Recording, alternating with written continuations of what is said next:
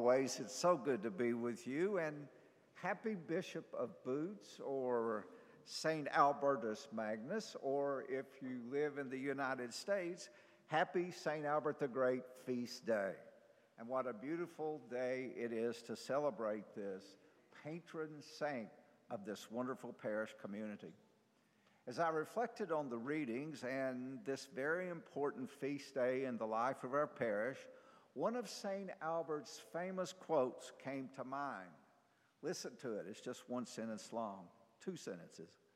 The whole world is indebted to Jesus for his suffering. Similarly, all of us are indebted to Our Lady for her compassion. Now, I want you to hold on to two of the key words that are in this quote, and they are suffering and they are compassion. Seems like important topics today, doesn't it? Have you uh, felt that and gone through that as we've gone through this COVID pandemic? Um, so, what I want us to do is to examine these two thoughts and find inspiration. We need encouragement today. We need to be inspired personally and as a parish during these COVID times that we're living in. Two thoughts. Thought number one did St. Albert the Great suffer? And if so, how did he deal with it? Well, let me say this as I begin.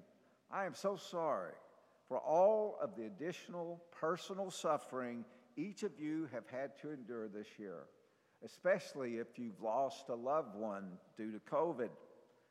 I am honest with you when I say that it breaks my heart, truly, when I see you suffer because as your shepherd, I love you with all my heart. See, I like to lead you beside the still waters, but yet I recognize that we must also be led through the valley of the shadow of death. So both of them are very important as a shepherd. Well, St. Albert had a perfect life. He never suffered. Well, that's not true. Uh, suffering was a great part of his life. He endured many things over the course of, of this day, such as when he was young, a massive earthquake, being assigned when he was a bishop to a position that he did not want to take, the loss of his closest friend and confidant, whom we know as St. Thomas Aquinas, and he received massive criticism for those who disagreed with his voluminous writings. He, had, he wrote massive amounts he was so intellectual, uh, massive way, and he had many critics. He was constantly answering the critics. But his greatest act of suffering was not those things. His greatest act of suffering came at the end of life. Just three years before he died, while in the middle of a lecture at the University of Cologne, he lost full use of his memory and it never returned to him. Now, think about it. What could be more difficult for a fantastically brilliant mind than dementia? Can you think of anything? I can't. I really can't. How did he deal with it? Well, the answer is found in one of his little famous books. It's called On Leaving God. On leaving, no, not on leaving God. Let's put a C in front of leaving. I think that's the way it's supposed to be on cleaving to God. That sounds better, doesn't it? We don't want to run away from God. So many people today, when they experience suffering, they say, Well, God doesn't exist. There is no God. God doesn't care. He's gone. Not true. Not true. Uh, and St. Albert had figured that out. But what we're called to do is cleave to God, meaning hold on to Him as tightly as we can. Listen to some of the courses that St. Albert took when he was ro- enrolled at Jesus' school of suffering. Cleave freely, confidently, and firmly to God alone. Commit oneself to God in all circumstances, whatever that may be. Bear trials, love God, and pray. Now, actually, these are some of the titles of the chapter of this little book called On Cleaving to God. And I would highly suggest that you read it. It's 40 pages long, but he was so intellectual, It might feel like 4,000 pages before you get through it, but that's okay. That's, he, he really had it figured out. And you can go to the internet and it's free of charge to read it. But there is no doubt, I, I can't imagine a greater sacrifice that St. Albert made uh, in his life. But there's no doubt that he endured tremendous suffering in life. But he also learned something. This is a lesson that we all have to learn. It's one of the most unavoidable challenges that we'll ever experience in life. And it's going to determine, in large respect, how that we live out the rest of our life. And this is it. St. Albert learned that in all things, whether it be good, bad, good things, or bad things, cleave as tightly as possible to God. Now, that is an insight. The, the second thought is this How is our beloved parish doing at being compassionate during these challenging times? Reminds me of what we just heard in today's gospel reading. In other words, how are we using the talents that God has entrusted into us in order to show compassion to other people? Remember this, people of God. You are a child of God, and as a disciple or follower of Jesus, we are called to be a people of compassion to a world that is hurting, a world that is suffering. That is a big part of our mission and what we are. So, as I move into this point, I'd like to give you sh- share with you a couple of St. Albert compassionate examples. One is we've got the blood drive going on today. Can't, there's no greater gift than, than the gift of life, is there?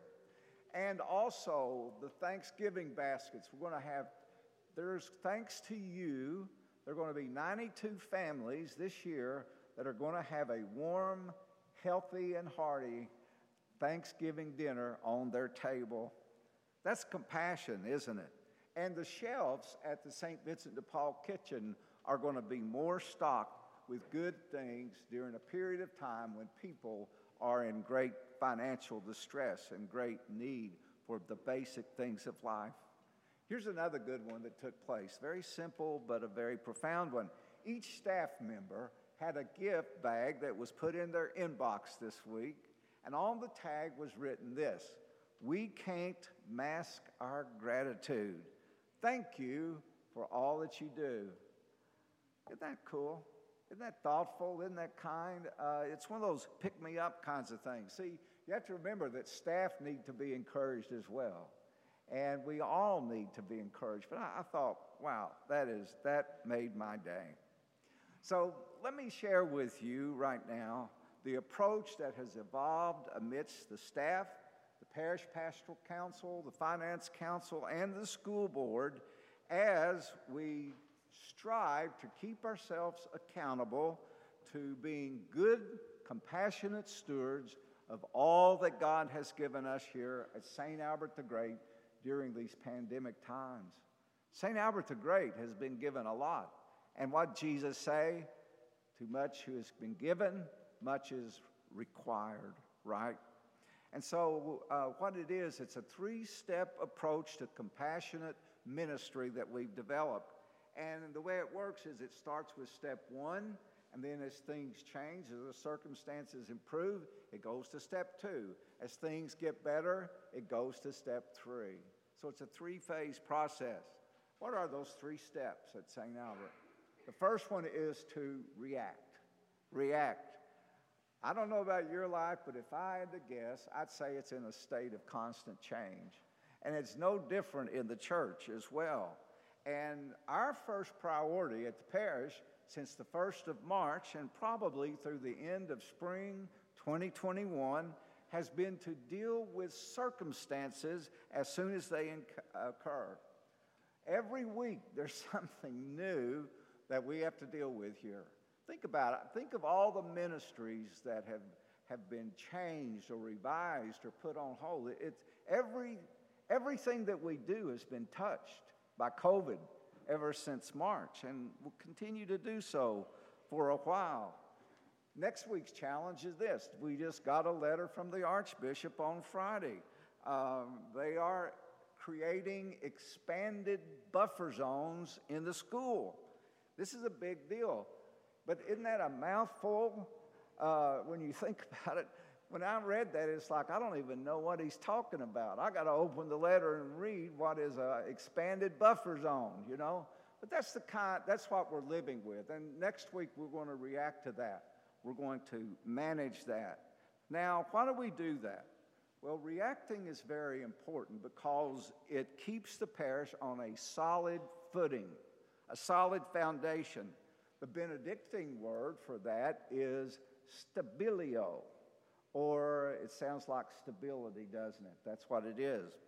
And stability is very important, especially in difficult times when everything is topsy turvy. It's very important if you want to have a sense of confidence and security in what you're going through in life. Now, let me say this. As steward, that as stewards of this wonderful parish, I'm talking about you right now, you have done a marvelous job, a fantastic job at keeping stability in our parish. So, as Gomer Pyle and Father Dave like to say, thank you, thank you, thank you for your generosity and your stewardship. It keeps us solid, just sort of like this piece of granite right here. The second step is to reboot. Now, there's coming a point, we know that a vaccine is coming sometime uh, soon, and in, the, in some part of spring, it'll be available to many, many people.